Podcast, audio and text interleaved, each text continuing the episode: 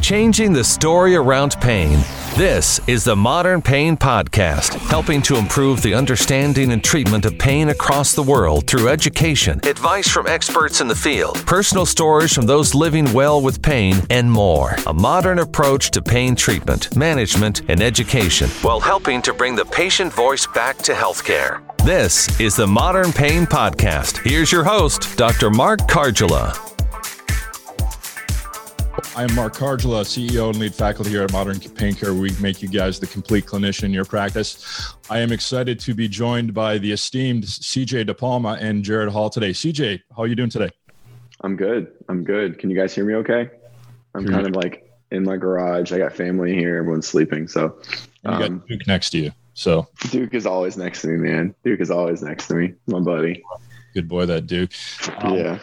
CJ, you're going to lend some some nice perspective because you probably know this this divide, or I shouldn't even say divide, because hopefully we're going to make it today to understand that it isn't really a divide. It's something yeah. that work in harmony. But we'll be excited for your perspective to kind of your thoughts are from the whole pain and biomechanics thing, because obviously with your CrossFit coaching and and movement coaching practice, it'll it'll be a, a nice perspective to have. So thanks for joining us sure. this morning. Jarod, how are you doing there, my friend? I'm doing fantastic, man. As you can see, the sun is just rising right now. It's shining bright. It's going to be a gorgeous day here in Texas. We're going to hit like 93 degrees, and it's. I'm kind of I'm kind of excited about it because we've had some hail and some nasty weather, and it's just been like 30 mile an hour winds for the last few days. So I'm I'm pretty pumped about today, and I'm excited to be on alive talking about two of my favorite topics with two of my favorite people. Well, you're going to make me blush now. Uh, I'm already blushing. I'm always blushing. Yeah, that's, why, that's why you wore the red shirt, right? So that's right.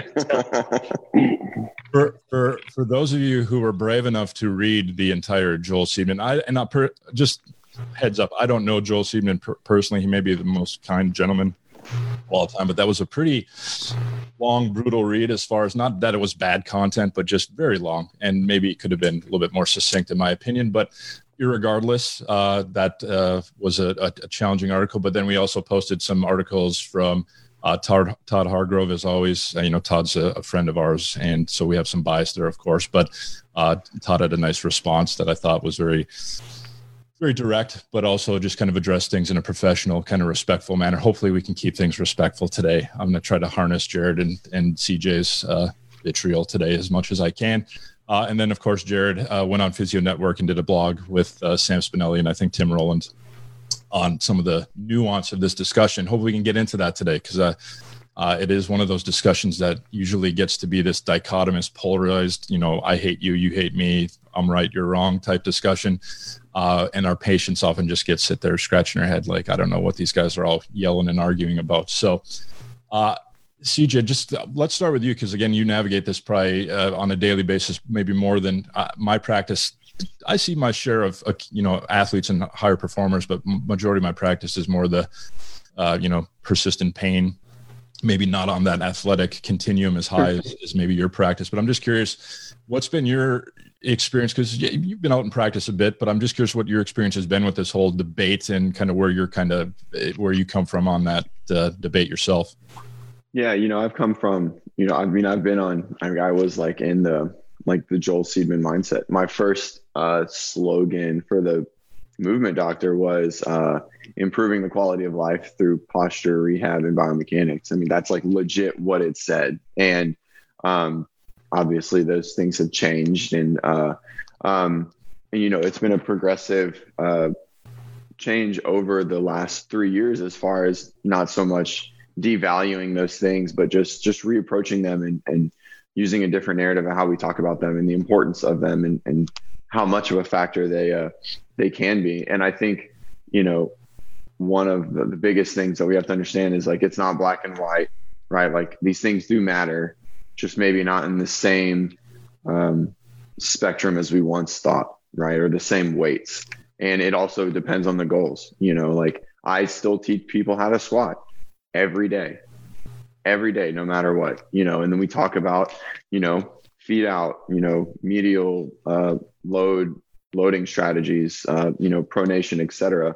And if they're new to fitness, we change that and we work on that, right? We don't avoid it. We're not just like, hey, you know, this is going to be fine. It probably would be fine. It would probably work itself out, but we really prioritize working and focusing on those things, but not because, you know, we think they're going to get injured, but because they're novice. And I think that's a big play to a lot of this stuff that, um, that you know, we're going to talk about is the, the training age of a lot of these people and these references are just different and it makes a difference in like what the goals are right in biomechanics and and what their daily life looks like. So um yeah. Yeah. And that's you know i think training age is a good thing uh you know to talk about. Camilla thanks for joining us. Um because we, we see different continuums. Like and if you're in joel seedman's uh, world where you're seeing more athletes performers and stuff uh high load situations, I think maybe things are different than uh, maybe Jarod and I's world, uh, where, and I know Jarod, you might work with some more higher level stuff, and we'll get to you here in a second. But um, this thought that it uh, is an all or nothing type thing is is what kind of scratches my head with it. I'm curious, Jarod, where's your perspective on it? Where is it kind of, you know, where do you see this fit in your practice on this whole pain versus biomechanics debate? I mean, I think that there's a couple of things that I, I, I want to say before we can even really have this discussion. And the truth of the matter is, you can't have this discussion without context and, and really specific context. Uh, anybody that says biomechanics don't matter for pain doesn't understand pain very well. And anybody that says biomechanics and posture are the predominating reason as to why people have pain doesn't understand pain very well, right? So we have to define context and specific scenarios for when we're having this discussion. Um, you know, if somebody is doing close to a, a, a one rep max squat and maybe they're relatively undertrained or maybe they're persistently overtrained and they're continuing to go into a movement pattern that puts tissues that maybe they're end range uh, of motion or maximum you know stretch or whatever it is, uh, or maybe goes into a position that's not um, the most biomechanically advantageous to produce force to perform that movement. Yeah, they're probably going to be at an increased risk of injury and maybe they're going to be at an increased risk of overloading that tissue and uh, having it become reactive or sensitized. But if uh, you know, I'm just a person sitting around, going, walking around, going through my everyday life. And I wake up and I have this terrible back pain, and I bend over and I have this terrible back pain, and I stand and I have this terrible back pain, and I sit and I have this terrible back pain. It's probably not my posture, and it's probably not the biomechanics of what's going on. There's probably a lot more complexity going on there. So I don't think that we can have this discussion without laying out somewhat specific context. And I think that uh, by a function of pain science, right? And by a function of the biopsychosocial model that George Engel laid out in 1979, bio and tissues and immunology and inflammatory factors and loading and movement factors are definitely part of a person's experience and contribute into that to varying degrees for different people in different scenarios. Um, so I just, I'm really tired of people using sound bites and people with, uh, you know, a limited study and knowledge into quote unquote pain science making sweeping claims about what pain science people think and what pain science is and what pain science means. And, uh, the fact of the matter is, if you talk to any quote unquote pain scientist, you talk to Lorimer Moseley, you talk to Adriaan Louw, you talk to Clifford Woolf, you talk to, you know, if you were able to talk to Pat Wall and, and people like this, they would never say, they would not be quoted as saying, oh, yeah, uh, movement and biomechanics and what's going on with somebody's biology, that doesn't matter for pain. It's all in your head. They would literally never say that.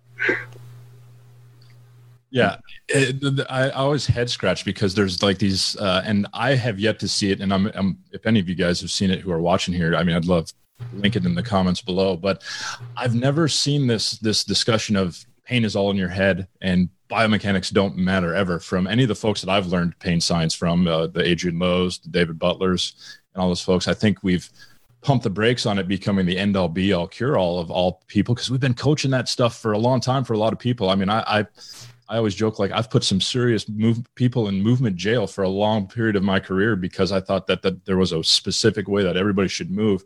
Now in CJ's situation, if he's coaching CrossFit where there's high load situation, darn right, there's there's probably the best way, most efficient way to move for that person.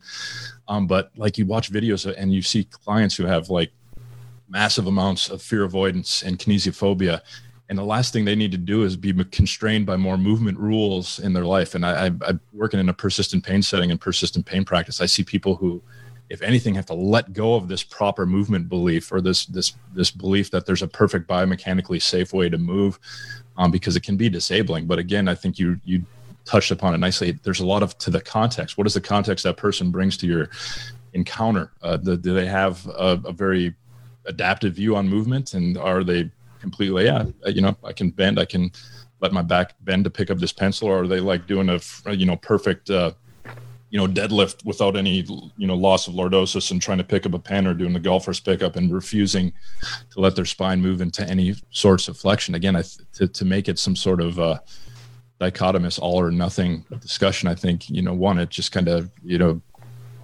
de-emphasizes the our clinical expertise and the actual thing between our ears where we have to actually think about what's going on in this clinical scenario instead of just like making these sweeping generalizations that if you have a pulse and pain you're going to get these movement rules prescribed to you which i will really say that was kind of because that was the way i operated early in my career. It was my little safety net of you know had something to do with somebody coached these rules up and had taken a lot of courses and that type of stuff.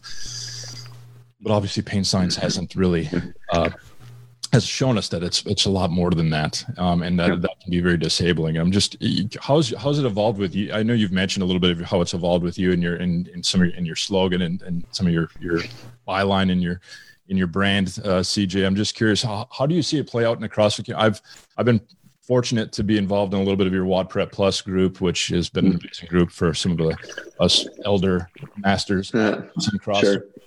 I, it's been interesting just to kind of sit on the sideline and watch some of the discussions that go on because you know I see the same thing there that I see that comes into my practice. I'm just curious how how do you navigate that within your your your client base?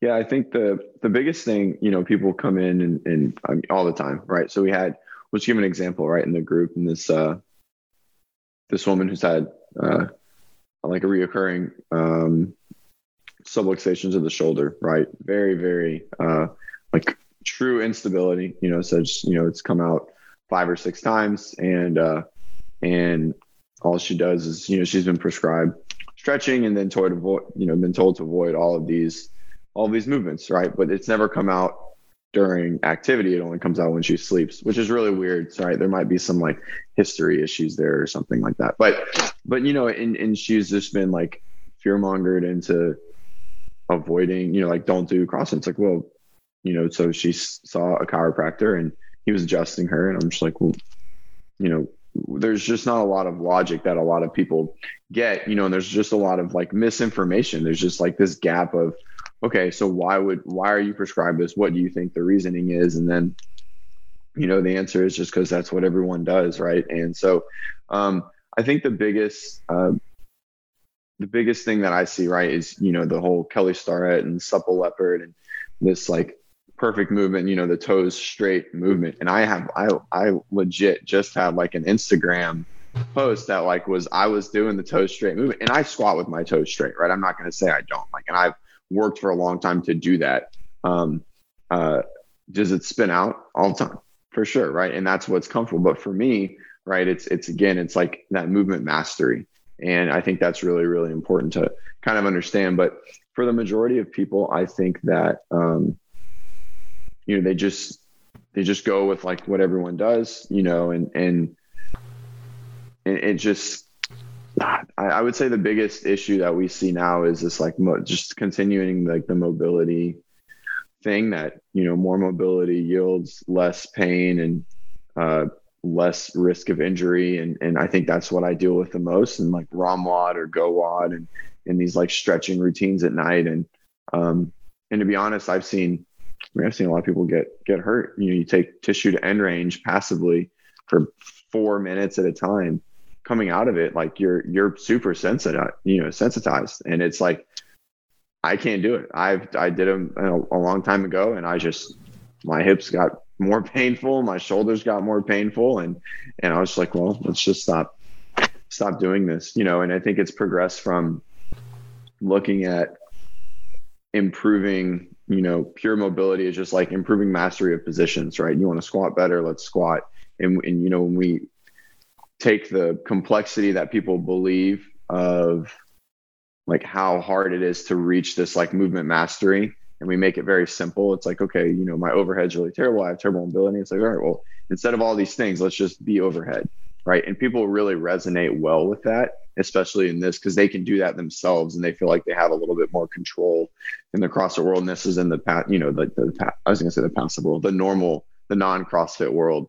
Uh, and and I think that's been like one of the biggest um, leaps is like just giving someone something simple that they can do on their own to reach their goals that they're they're looking for. Cool. Jarod, uh, kind of take off on that. I mean, how do you see that play in your practice as far as kind of the nuance of weaving in and out of those roles of maybe being a very specific movement coach and uh, like CJ is with a lot of his clients who are, you know, looking for high performance uh, versus maybe, you know, uh, a 75 year old uh, woman who just wants to be able to, you know, navigate her home comfortably to do her day to day ADLs. I'm just curious uh, if you can shed some light on how this whole biomechanics pain discussion might kind of interchange as you kind of navigate different clients. I want to. Good luck. ready, ready, go. Yeah. Um, you know, it's gosh, it's it's uh, it's difficult to to give an answer because I think that you this is probably something in which you need a framework for. You need you need a thought process for. You need a mindset of approach that helps you tailor what you're doing uh, with that person to that specific person kind of like cj mentioned. And you know for for somebody very uh, for somebody that maybe is a high level CrossFit athlete, or maybe somebody that's just a, a, a uh, an avid gym goer, or maybe a tennis player, or a, a golfer, or whatever it is, there are definitely mechanical tweaks that you can make and adjustments to a person's posture and adjustments to a person's movement pattern that is going to make them more efficient that's going to um, you know reduce the loss of more energy that's going to make them be able to lift weight more weight it's going to make them be able to hit a ball further it's going to make them be able to uh, maintain their balance when they lift something off the floor. I mean but for me mechanics in the absence of pain mecha- mechanics is typically about performance. And in the presence of pain it kind of leads to the discussion and the question of is this pain or is this injury right? And i think that one of the things that i got from uh, you know we started by talking about joel seedman's article one of the things that i got it from that is that it appears to me that uh, joel really thinks that or views the situation as that pain and injury are the same thing. So if somebody presents with pain it's because something is wrong in their tissue. And if something is wrong in their tissue, it's because they move incorrectly or incorrectly load that tissue. And I think that if we are going to move forward further in this discussion, we probably have to have a conversation about the difference between pain and injury. And I'm going to be the first to raise my hand and say, I don't really know where you draw that line. At right. what point is something pain versus injury? Is it only injury if there's tissue damage? And or is it only injury if there is measurable inflammation present because we have tons and tons of people who have you know these uh, MRI and X-ray findings and all of this sort of stuff in every joint in the body, and they have you know tissue changes or things that we would classify as pathology, but they're but they don't really have a lot of pain. And then CJ mentioned earlier, he's like, man, I was doing all this stretching stuff and really end range tissue loading, and I wouldn't say that he was quote unquote injured. He probably didn't tear his joint capsule. He probably didn't, uh, you know, create grade two muscle strains or ligament sprains. But what he did was he took a tissue into its end range tolerance and he loaded it over and over and over again for prolonged periods of time. And that made his nervous system super sensitive in that area. And it hurt probably really bad. It was really uncomfortable. But then you have to ask yourself, it, well, is that an injury or is that a nervous system that's trying to say hey bro stop doing that crap that you're doing right now and change it up a little bit move a little bit differently uh, for a period of time or more gradually load me into this you probably did too much too fast type of deal. And again is that injury or is that pain?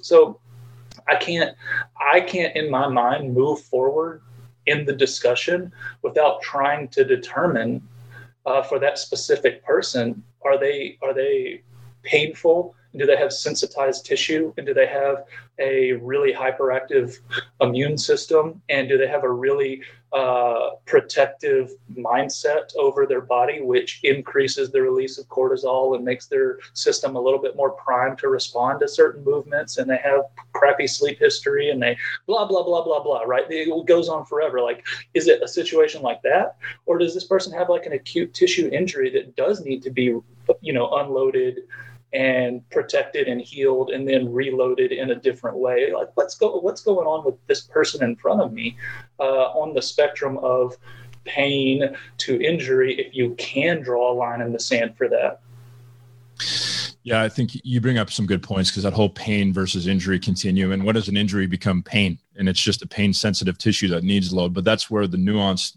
and you nicely discussed it, a lot of your thought process of what you're thinking of. Like, what does this person bring to the table specific to them? What is their comorbidities? What is their, uh, you know, history with pain? What's, uh, you know, do they have signs of, you know, a pro inflammatory, uh, you know, type condition that they're they're dealing with? I mean, there's just a lot that you're thinking of. And then, uh, clinically, a lot of times there isn't. It, well, vast majority of time there is not a black and white answer to that, and a lot of it is, you know, can you be, you know, judicious with application of load with a good clinical reasoning process to and test retest to see what's your client's response to load, and you know, if obviously if there is true tissue injury, we would expect that as load increase, pain would increase, but that nice diet, you know, you know. Uh, exact kind of response is likely not going to be there for a lot of patients, but I think we can definitely see trends that can help guide us with it.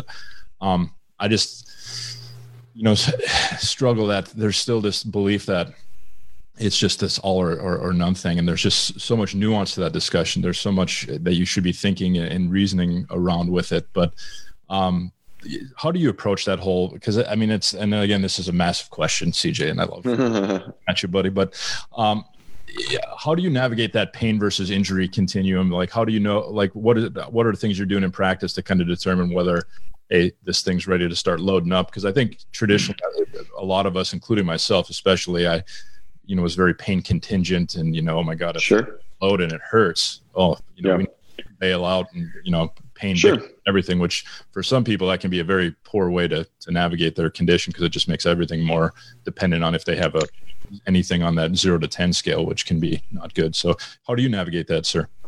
Yeah. So, um, I think the biggest way is is like relating with my patients. And I think that's the most important thing is someone who's active and even so and, and I just want to be clear, I do see people that aren't CrossFit athletes. I see normal humans as well, guys. I, and I see people that aren't performance driven.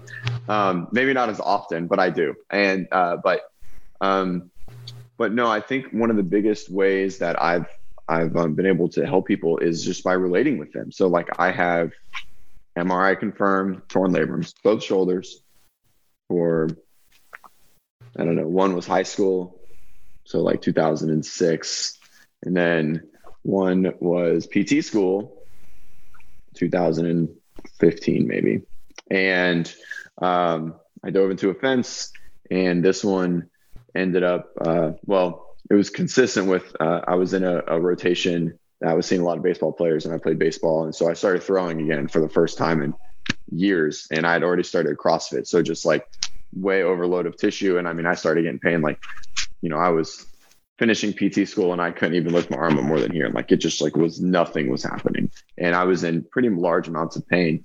Um, but I'm in no pain now, right? And I do muscle ups and snatches, and I train, and and all of these things, you know, through football, baseball, no no issues.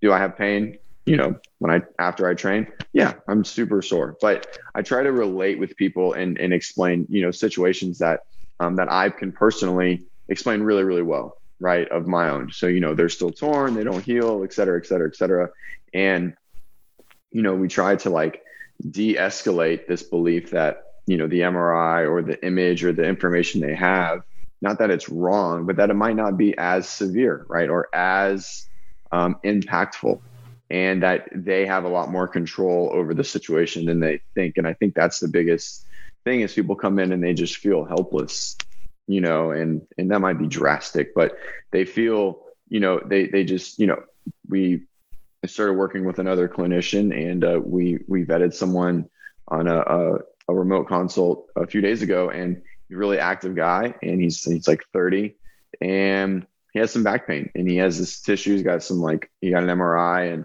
has some degeneration between L5 S1 and and um, uh, L405, and and he's like, how can we make that less degenerative? And like, you know, that was the only thing he could think about, and uh, and so the whole session we just tried to chat with him about you know maybe just like de-emphasizing that and you know, emphasizing the fact that his training style was get hurt, rehab himself, floor it and peak and then do it again. Right. And, you know, like Jarod said, just too much too soon. And and so much of it boils down to that of just like dosing is very important, you know, even for like the the mechanics and the posture thing and, and the best posture, the best biomechanics argument I think on the planet is Usain Bolt and how in uh, you know inefficient he technically was from the start you know lots of valgus and collapse and force production and things like that. And you can measure it and everyone's like we can make him faster. And it's like but you probably couldn't like there's probably no way that that was ever going to happen. Like no matter unless you put jets behind him you know or put the wind at 30 miles an hour at his back he just wasn't going to happen. And you know, e- even for those people that are really high performing, if they've been doing it for a long time the same way and they haven't had injuries related to training, then they're probably okay outside of this like perfect construct of movement that that's been created for them. Like snatching is a great example. Some people like, I mean, you know, and and, and I, I use those examples a lot because there's just a lot of uh, different schools of thought. Well, the the Eastern European snatch internally rotated I mean, they they take all their weight here, right? The Americans all here. None of us have trained this for our lifetime, so it's like here, let's just put 100 kilos over our head or 200 pounds and just do it here. I can't even put the bar and put my shoulder here, not because I just I'm just not conditioned to do that. I think I'm physically strong enough, but I've never done that before. So I think relating and and uh, giving them hope, I think, has been the, the biggest thing that, yeah, these things are real and they have an effect, but it's probably a lot less. And let's look at the big picture and see maybe what other factors might be causing this, you know, this uh, episode of pain, right? Because I don't see a lot of acute people hardly ever. Most everyone is like, even even for my the higher level athletes, they're all persisting, almost every one of them, or persisting, like reoccurring, uh, intermittent kind of thing. So Good points. Um, Jarod, you spoke to this whole concept of the envelope of function in, in the blog that we kind of posted, and I think that kind of comes in well here because how do you use that with with folks when you're kind of determining, you know, because uh, CJ brings up a good point, like uh, Usain Bolt uh, could could navigate poor biomechanics because he loaded it at a level that his body adapted to, to where that was a very efficient mode of movement for him, even though it didn't look good versus a, a movement purist maybe standpoint. But um, and then yet somebody who is a you know less uh, athletic, less adapted person may take those same biomechanical positions, and it may create pain. I'm just curious, how do you, what are your, well, how do you approach that thought process with folks, and and kind of determining proper biomechanics? Again, I, I, these are just really tiny questions with very simple answers. So you know, I'll give you five seconds and go. Yeah, you know, I'm actually glad that you you went to that question because as CJ was talking, uh, one of the things that occurred to me again was another uh, central premise that I took from uh, Joel's article was, you know, my perspective and perception on it was that uh, it almost seems like that narrative that people speak through about, you know, the the staunch uh, posture biomechanics crowd. Um, almost don't view the human body as is really adaptable. And or or they selectively view the human body as adaptable. It, uh, like it can only positively adapt if you move the way that i think that you should move. And i with my naked eye am smarter than millions of years of evolution in your body and your specific structural framework and your specific you know comfort with movement. So that's kind of what i get is like if you do it right you'll get stronger and better. But if you're 5% off you're going to get hurt and you're not going to adapt to that. So to me it's like a yeah, I, I, I almost don't want to say this, but it's like a narcissistic way of viewing the human body that only you are smart enough to know how it should move and how it's capable of adapting rather than uh, cross applying the principles that you use in prescribing training and movement and exercise to the fact that the human body might be able to adapt in other ways. Uh, that it's definitely a narcissistic way. It's definitely, I mean, it is for sure. It has to be. I mean, to, to think that you're the only answer to the question is is insane. Sorry, I mean interrupt. And I'm sorry to interrupt you, and I'll get back to Jarod. But I think it becomes when you when you brand your method that yeah challenge because you marry it and you fall in love with it too much to recognize that you know not everybody fits and there's so much variability sure. and people can adapt to a lot of variability and just look at the humans go mall watching of humans walking moving and doing things and you'll see a lot of variability and a lot of people with no pain but continue jarod sorry yeah, yeah. Well, I mean, and, and that leads to the, the next step is like not only are humans adaptable and they can adapt to a range of things, and you know, th- there's there's outer limits of the range of adaptability, absolutely. But you know, we kind of want to keep it in that, you know, to steal from Scott Morrison, that sloptimal zone, that zone that is pretty dang good for them. Uh, but it doesn't have to be quote unquote perfect because right. we, can, we can adapt in there. But then there's also the natural variability in just human bodies that you just alluded to, Mark. Uh, I mean, Tom Purvis has a cool video. You know, everybody's seen it. The little mechanical squat guy where he lengthens the tibias or lengthens the femurs or lengthens the trunk, and all of a sudden squat mechanics look different. If you have really long tibias or if you have really long femurs, your mechanics might look a little bit different. Or, you know, there's a wonderful lecture by Stu McGill actually about uh, the anatomy of the pelvis and the acetabulum in particular and depth of acetabulum and position on the pelvis dictates how some, a person might squat. And these are things that aren't brought up in common discussion about posture and biomechanics because, as a, a factor of anatomy, optimal movement is probably going to be a little bit different from person to person. And certain movements are going to be just a ton more difficult to perform and perfect for one person versus the next person. And that's okay. That's why some people are professional gymnasts and some people are professional basketball players. They have a, they have an anatomy and a, and a makeup that makes them predisposed to excel at certain things within you know that realm. Uh, but you you asked me specifically about the envelope of function. And, you know, my introduction to that came from reading some of Scott Dye's work. He has a his 2005 or 2008 paper on the application of the tissue homeostasis model to patellofemoral pain syndrome, right? And there's a lot of talk of the envelope of function um, and as it relates to a healthy person versus an injured person. And it's all about trying to um, adequately load people. You know, if you have your graph, you have safe load, and then a level up, you have the zone of supraphysiologic overload, where if you train in this consistently, your body will positively adapt and it will become stronger, more resilient, more robust. If you go over that consistently, then you're going to be overloading and overtraining. If you jump way up over that really fast, you're probably going to have a pretty severe acute injury. And you know, super high level people that have trained up, their envelope of function is way up here. And maybe some of our persistent pain folks, maybe some of the average folks that just don't load their bodies that often, their envelope of function is down here. So maybe their mechanics do have to, uh, for a certain movement, have to be a little bit more precise in their volume and their dosing. Like uh, CJ mentioned earlier, does have to be a little bit more precise. But as their envelope of function comes up, maybe they have more wiggle room and, and optimal zone underneath that zone of supraphysiologic overload. But you know, I don't. I, I, could go on and talk about that forever, and I don't want to ramble on and on and on. Sloptimal. I like uh, a little Scott Morrison tip of the cap too. Scott's obviously one of the bigger, better thinkers out there. If you get a chance to check out Scott Morrison's stuff, uh, he's doing some good stuff with uh, Physiopraxis, I believe, is the mm-hmm.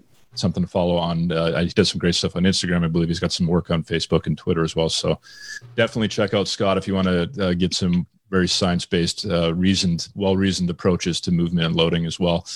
Um, Lizette, I'm going to try to address this question. I'm going to read it, I, and hopefully, I'm, I'm uh, interpreting it well for for you. And by the way, I want to thank uh, Amy, Eric, Manzoor, Camilla. Thanks you guys for all, all joining us. Okay, Lizette's question. I'm going to try to tackle it, and then if any of you guys want to jump into this, Frey, go for it. Uh, what are your each of your thoughts, if not structural and just disruptive at the sensory level? I think, and we'll how do you each classify nerve dysfunction? These are a lot of these are heavy questions. What if they're moving or not moving and being functional, although hyperreactive due to other factors such as post workout and thus logically dysfunctional at the cellular level? So I'm guessing this might be endocrine immune, you know, maybe some comorbid issues, maybe some, you know, dysfunctional homeostatic mechanisms based on maybe a specific condition. I don't know and if I'm off base here, Lizette, you let me know. Have any of you the belief there is rational or reactive consciousness at the and thinking at the cellular level for lack of better words or do you feel that all thinking and adaptability is at brain level if otherwise structurally intact. I if we just this to the adaptability i'm going to go there as far as i i don't think we can we can say it's just a strict tissue homeostasis model because this these model that's where when we want to compartmentalize like the pns cns the tissues the brain you know the nervous system musculoskeletal system it's nice to learn that way because that's how we're all taught uh, and it's the only way we can really probably grasp the the breadth and, and complexity of information. But uh, you know these things don't sit on an island i think adaptability there's definitely some local tissue homeostatic you know uh, you know things that go in Wolff's law, the applied stresses to tissues, and all the things that we maybe think about tissue biomechanically wise, but that definitely can't live on an island away from what's the what's the ecosystem of that human looking like with at the cellular level, at the in, at the brain level of of what's what's being kind of homeostatically driven at an immune, endocrine, uh, and nervous system perspective. So uh, to kind of classify nerve dysfunction that's a tough one. I mean we don't really have the ability to classify it nice and neat and tidy as we do maybe animal studies. It would be probably ethically challenging to to plug mm-hmm. into somebody's nervous system real time. Um, uh, that would probably wouldn't fly on an irb but um, i hope that answers your question. It's a it's a it's a big question and i'm happy to you know if you want, message us or, or message me, and I'm happy to discuss it further. But um, a good question, though. I think when we think of adaptability, I don't think it's strictly a, a, a tissue based thing that we're looking at. There's probably some cognitive adaptability too, and I'm sure you see that. CJ as well. It's is the as far as like people's beliefs and movement oh, yeah. and the removal of this kinesiophobia of um, you've coached me on a snatch uh, in my in my rookie CrossFit life, and I, that barbell kind of scared me when I was chucking it up overhead as far as can I control it and all those things. And I will for surely say for me, it was there was a huge amount of cognitive adaptability that I sure. had to get through. But do you see that a lot too, as far as when you think adaptability, that it's more than just at the tissue level? Yeah, definitely. Um, you know, I've that question is probably well outside of my understanding of pain. I don't think I'm on y'all's level of it. I try to be, um, you know, but, uh, but, but I definitely think that um, your belief patterns are going to play a role. I mean, I have people come to me all the time and they're like, yeah, you know, I, I had a really rough week. I'm like, wow, like I wasn't thinking of like, you know, the outside of my foot when I squatted. And I'm just like, what?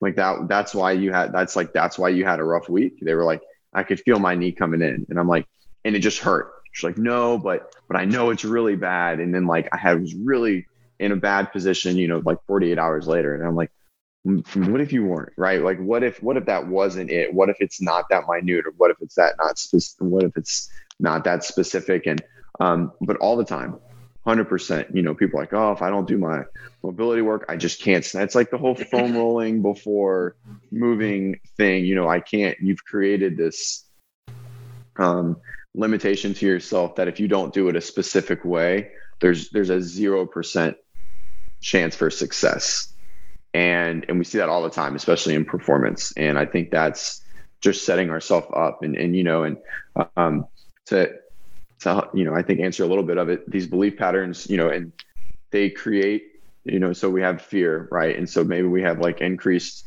you know, cortisol levels. So now we have an inflammation. So now like we can create a biological response for, you know, via our belief patterns and vice versa, right? You know, if we have positive reaction to a situation, even though it might not be the consistent movement pattern that you're you're striving for, if we can get that, like, oh, well, you did it a little bit different and you didn't have any pain, then we start like unlocking this window and or, or the box, right? The movement, the movement box or jail called the movement jail, right? And so um, I think that's really important. But that like that can be, you know, that like eventually, if, again, like you said, if we could tap in, could be measured biologically as they are moving, right? We would see different blood markers and or reduced um, inflammatory response, you know, to certain things. But if someone is that fearful and that uh, concerned with their movements, they can create, you know, a, an inflammatory response to something that is within the optimal zone. I mean, that's like what we would assume is like probably fine. You look at them,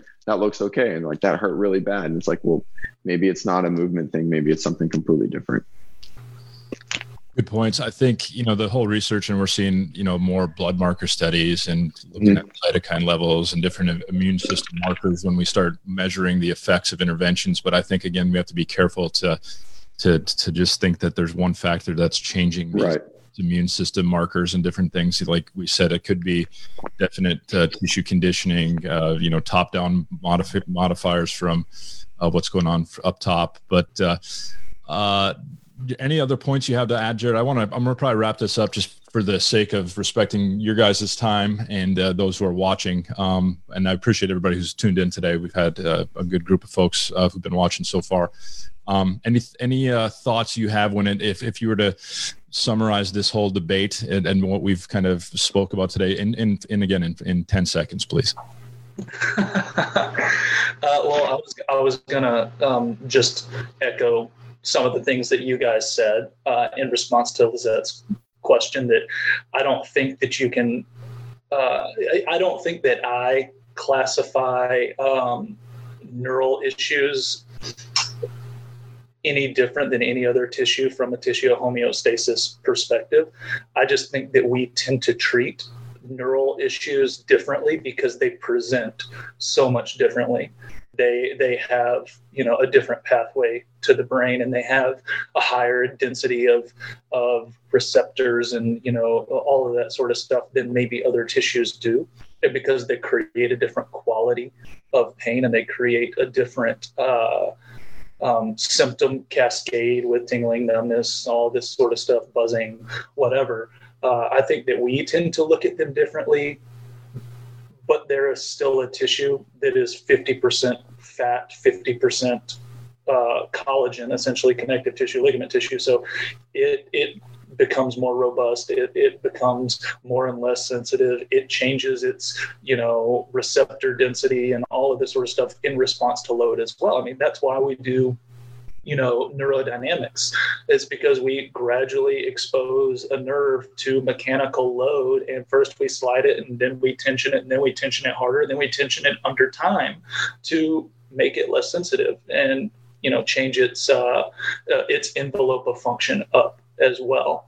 Um, i'm going to take a quick stab at the uh, cellular level of thought component of the uh, question because I have read a little bit about this, and um, you know, this is just my opinion and the opinion of some researchers is that um, thinking is probably something that only happens uh, at the sentient being level. Um, so what we see on a cellular level is probably more of evolutionarily designed programs that are stimulus response driven rather than a level of actual thought. But us as sentient beings looking for patterns in observing other things tend to liken them to ourselves and retrospectively apply the thought process of this looks like it's thinking. I see a connection between what I do and how I respond to stimuli and how it responds to stimuli. Uh, so it's easy to make that jump, but there's not really any evidence that on the cellular level, single cellular organisms to complex small organisms or tissues uh, think, but they do react and respond to stimulus outside of our conscious control and awareness. Um, so hopefully that uh, answered some of that. That I gotta.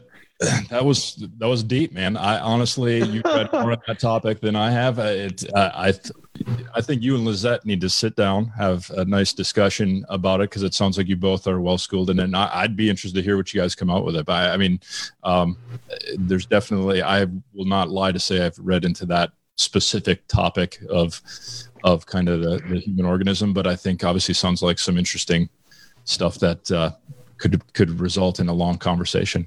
And then yeah.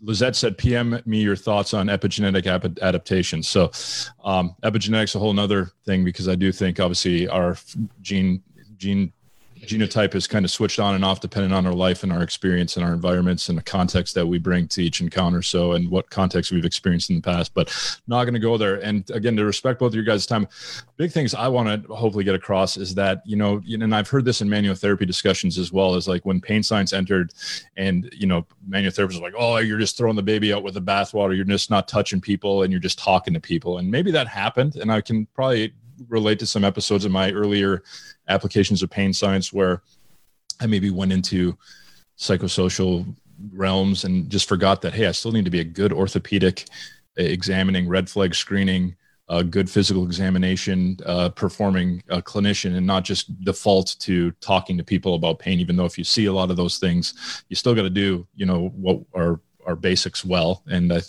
think sometimes that becomes the same way with like maybe what Joel was noticing in his profession. I know he was more referring to his personal training colleagues as far as that people were just, you know, just throwing away movement coaching and just talking to people about pain and just move however you want with a deadlift and, you know, splatter your annulus on the back wall uh, with that kind of behavior in his mind. But um, obviously there's a lot of nuance to it and it's based on the client. And hopefully what we've, you've gained from this discussion is you can't just make it an all or none. It's for some people, yes, movement's important. For some people, movement jail is the last thing they need of moving appropriately. And and there was a lot of nuance that CJ and Jarod discussed nicely that hopefully you guys can understand and apply to your practice. And for no person is going to be the same. And there's just a lot of different thought processes, a lot of different contexts that people bring.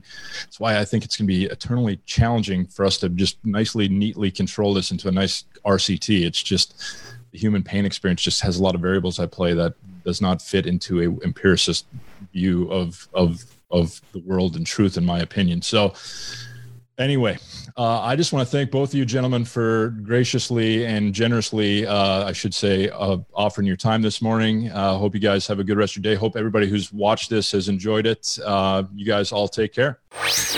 This has been another episode of the Modern Pain Podcast with Dr. Mark Kargela. Join us next time as we continue our journey to help change the story around pain. For more information on the show, visit modernpaincare.com. Also, visit the Pain Masterminds Network on Facebook for free education and resources. This podcast is for educational and informational purposes only. It is not a substitute for medical advice or treatment. Please consult a licensed professional for your specific medical needs. Changing the story around pain. This is the Modern Pain Podcast.